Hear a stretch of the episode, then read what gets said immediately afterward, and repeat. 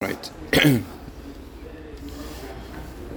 so, this week we read about Jewish people arriving in Mitzrayim.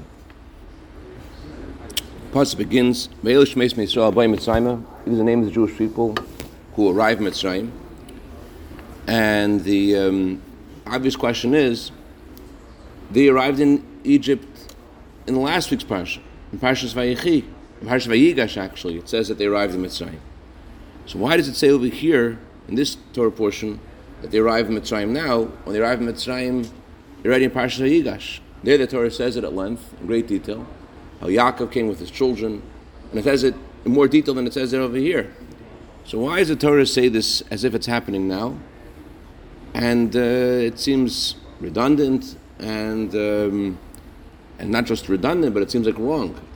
It already happened. Why is it saying it happened now here again?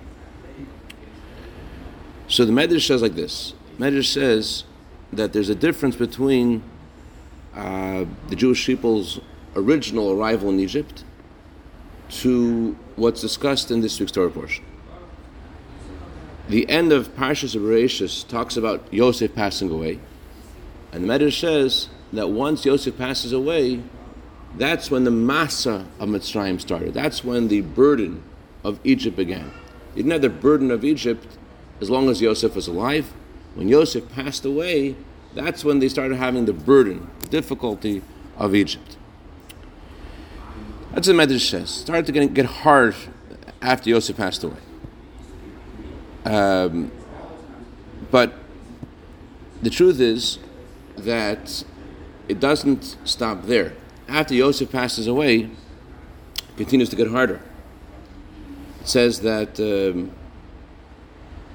Yosef, you know, Blake, why want to prop open the door? I think someone's by the door. Thank you very much. It says that Yosef and his brothers and all of his generation pass away, and the, the new king arrives that doesn't know Yosef. And then the, the, Torah says that's when the real difficulty began. That's when they started to serve the Egyptians, to be slaves to the Egyptians. So, as long as one of Yosef's brothers was alive, they didn't have that slavery. One day they begin to serve the Egyptians when everyone passed away. Thank you very much. So it comes out that there are really um, three different stages in their presence in Egypt. There is their initial arrival to Egypt in Parshas Vayigash. There is a further descent that happens after Yosef passes away. And then there is another descent after Yosef and his brothers pass away, and then the slavery begins. The truth is that there were more stages in their enslavement in Egypt. It says that uh, 86 years before they left, when Miriam was born, that's when the real difficulty began because that's what the word Miriam means. Miriam means to be bitter. Miriam, her birth began a new time period where they had not just slavery, but a very difficult slavery. So even within slavery itself, there were stages. And yet the Torah doesn't say they came to Egypt a third time. It says they came to Egypt twice. It doesn't mention a third time. It says he came to Egypt in Parshas Vayigash. It says and again in the beginning of Parshas Shmais after Yosef passes away. But when Yosef's brothers pass away, and then the slavery begins, not just the difficulty, the burden of Egypt begins, the Torah doesn't say again that they came to Egypt. When Yosef passes away, the Torah says they arrive in Egypt again because once Yosef passed away and they had this new difficulty, it says it was it appeared to them as if they arrived in Egypt that very day. So, okay, they arrived in Egypt that very day. It's difficult. We understand why the Torah says they arrive in Egypt again because it's a new Egypt, a different kind of Egypt. But what's worse, being in a state where there are um, diplomatic concerns, where there's difficulty, or being a slave. Seemingly, this difference between stage number one and stage number two is not as distant as stage number two to stage number three. Being in Egypt but not having difficulty, okay, that, that's the change. But being having difficulty versus having slavery is a much greater change. And yet the Torah doesn't describe their slavery as a new descent in Egypt. The Torah doesn't say that was something new. The question is why. That's a far greater change than their than Yosef passing away, Yosef's brothers passing away, and there being an, a, a new king and there being slavery, that seems to be a far greater change. So why doesn't the Torah describe this as something new? So to understand this, we have to explain a little bit more about what the word Egypt means and what slavery means and what being in Egypt means. The Hebrew word for Egypt, Mitzrayim, comes from the word Meitzar, which, Mitzirim, which means pain. The Egyptians caused pain to Jewish people. Mitzirim Yisrael. So when did they? What causes pain to a Jew? What causes pain? What makes us have a hard time? What makes a Jew have a hard time is that, as the Torah says, that when we arrived in Israel, we no longer had to go carry water uh, from the Nile River. Rather, God brought rain to us in Israel. So, what's the difference between getting rain from heaven or getting rain from the Nile River? The difference is, is that when you're getting rain from heaven, you feel that God's giving it to you. In the language of the Medrash, when God's giving you rain, you're looking upwards to get the rain. Kind of looking at Zev's ceiling, looking upwards at Zev's ceiling when he changes the screen over there. So when you're looking upwards to get the rain, then you feel God's presence. That's the advantage of being in Israel. But when they were in Egypt and the Nile River overflowed at certain seasons, so you you could feel that's all natural. You could feel it's all happening by itself. That's what bothers a Jew. A Jew is someone who feels Hashem's presence. He feels a connection to God. And when something separates between him and Hashem, and he starts feeling that there's something else, that's what causes pain to a Jew. So Egypt is a place that causes pain to a Jew. Why does it cause pain to a Jew? It causes pain to a Jew because you start feeling there's something else besides Hashem. The fact that there's a Nile River and it looks like everything's happening in a natural way for a Jew, although it seems like it's you're, a lot more independent. You, know, you don't have to rely so much. You don't have to worry so much. But for a Jew, for a neshama, that's painful. For Yisrael, for Yidden, that's painful. When you're in Egypt, and it's possible to think that things are happening with your own power, with your own might, and that there is a that, that's painful. Israel is a place that makes you think about Hashem because you're getting rain from heaven. Now the truth is that Israel isn't the only place that gets rain. Every place in the world besides Egypt gets rain from heaven. But the difference is, it says, it says in the Talmud that Israel is a place in the language of the Torah that eyes of God are upon the land the whole year. God's eyes are always upon the land from the beginning of the year to the end of the year. So there's never a moment where uh, you're, where Hashem is, so to speak, not giving personal attention. Okay? Hashem gives personal attention to all of creation. But the Torah says that these, the, the Medrash says this, these words. It says that when Hashem gives rain to the rest of the world, it's through an emissary. But God gives rain to Israel directly. It's the direct intervention, so to speak, from Hashem Himself to give rain to Israel. Now, from our eyes, we don't see a, a difference between the rain of Israel and the rain of the rest of the world, but it's easier to feel how Hashem is giving you rain in Israel than it is to feel how Hashem is giving you rain in the rest of the world. It's easier to feel that. You've been to Israel, Avramo? Um, yes, Israel, Wonderful. So Egypt was hard. Egypt was hard because you couldn't feel it's coming from Hashem. That's why the Egyptians served the Nile River and they made it their god. They made the Nile River their god because they believed that nature is what's making everything happen. They believe it's all happening from the river by itself. The river is powerful. They don't need to look at Hashem. They don't care about it. They don't need to have Hashem. This will help us understand what Yaakov did when Yaakov came to Mitzrayim. Yaakov comes to Mitzrayim, and Yosef brings him to Parai, and the Torah says that Yaakov blessed Parai. What was the blessing he gave Parai? Shetal Nils that the Nile River, during the time of the, of the, of the famine, the Nile River did not rise and did not irrigate all the tributaries of the Nile throughout, throughout Egypt. And then when Yaakov blessed Paro, he blessed him, Shetal Nils Raglov, that the Nile River should rise and it should irrigate all of Egypt. So in Yaakov's blessing to Paro, it seems Yaakov was like helping the idolatry of Egypt, but the truth is it was the opposite. Not only was he not helping the idolatry of Egypt, he was weakening the idolatry of Egypt. He was coming in the name of God, and he was giving them a, he was telling them this Nile River, it's in the hands of Hashem, and Yaakov is giving him God's blessing that the Nile River will, will rise. So it's not it's not like Egypt. I'm sorry, it's not like Israel where they're getting rain from heaven, but he um, he he made he made the idolatry a little weaker by by by identifying the natural, seemingly natural um, events of the Nile River rising or not rising. He made that he made everyone realize that this wasn't happening by itself, that this was happening by Hashem's hand. So what Yaakov's blessing accomplished was making their life easier. Instead of them having to go to the Nile River and to draw water out of the river directly, he caused through his blessing that the river should rise up. So he made it, he made the exile a little easier. Why?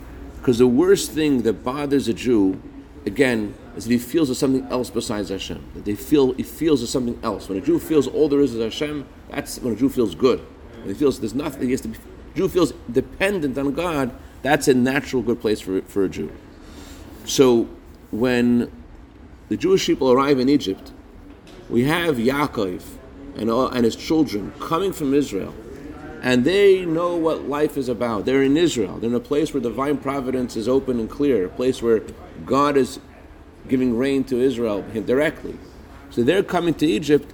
They they've seen divine providence. They're coming with a different aura. They're coming with, with a different, different perspective. They're coming with a different connection. They're coming from a place that's luminous, that's bright, that can see divine providence. So when they arrive in Egypt, it's a descent. They're going to they're going to a different kind of place, a place where there is no longer rain from heaven.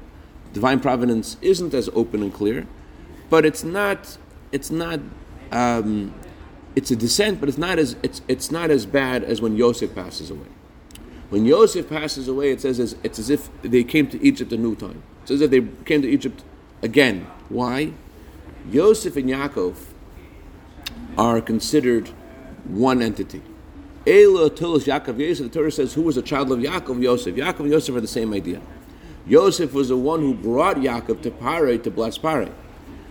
So as long as Yosef, whose continuation of Yaakov is around, so there's still a continuation of this luminous generation that that saw divine providence.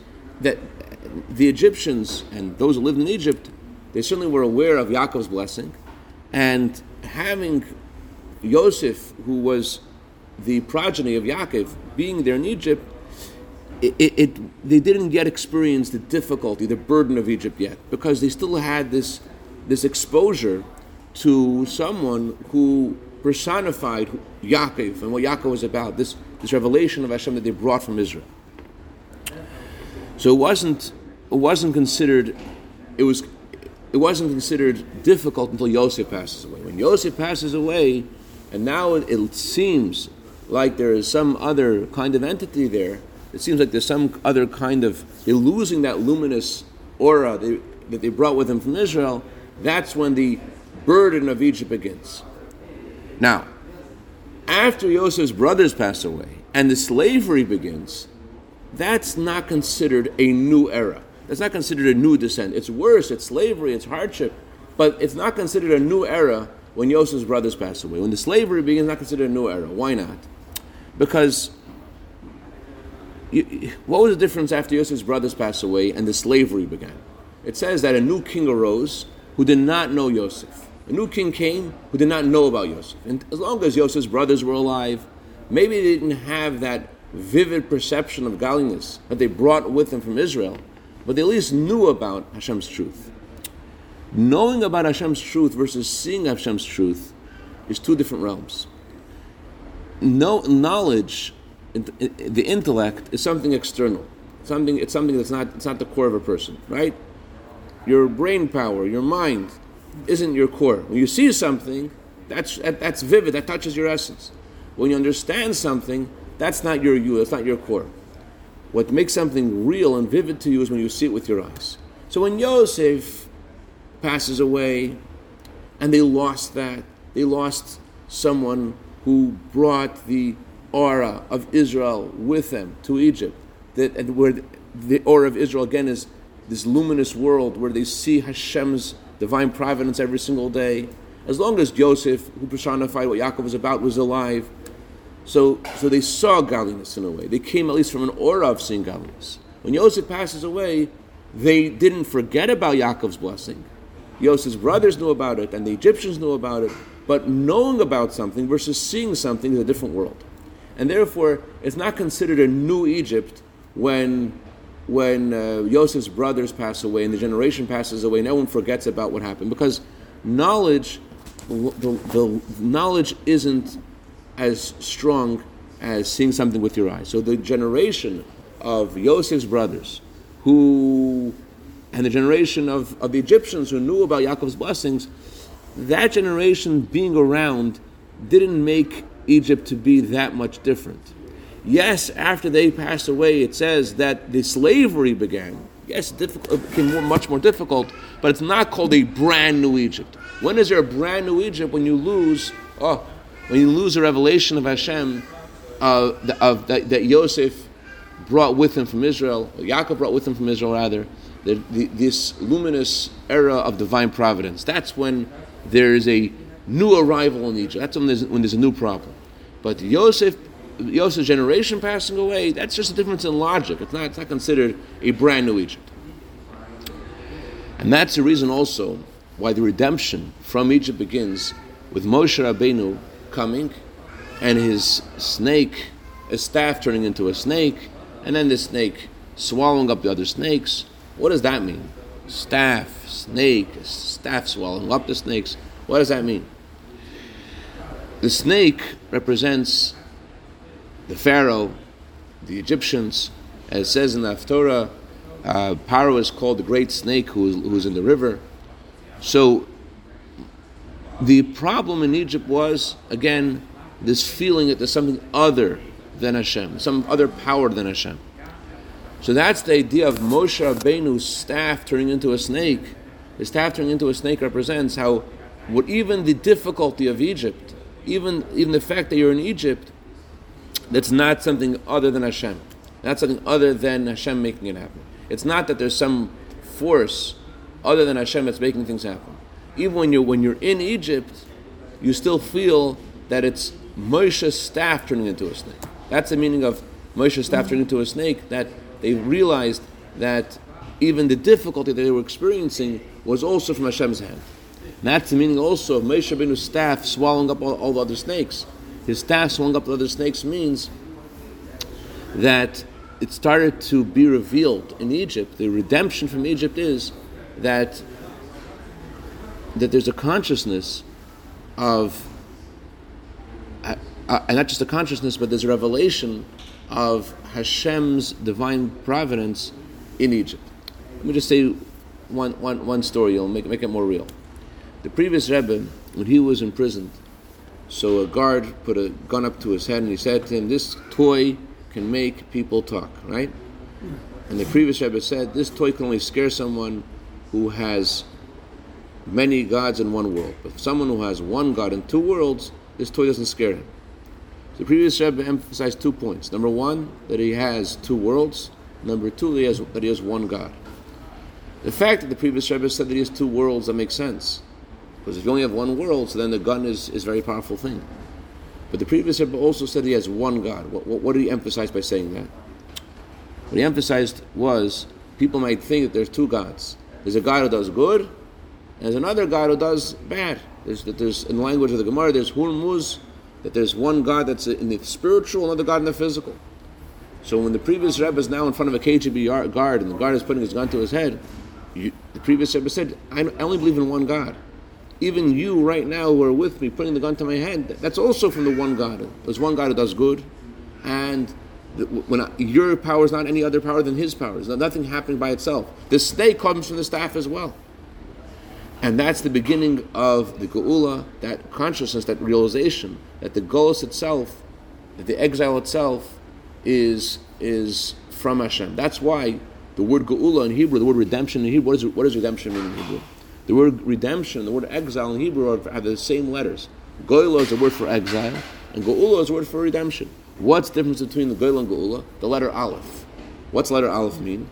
Aleph means Hashem. Aleph means the master, Alufa Shalela. The difference between now and Mashiach, as Rebbe Rashab once said, is nothing higher than today. Mashiach comes, we'll see what's happening today. Nothing higher than today.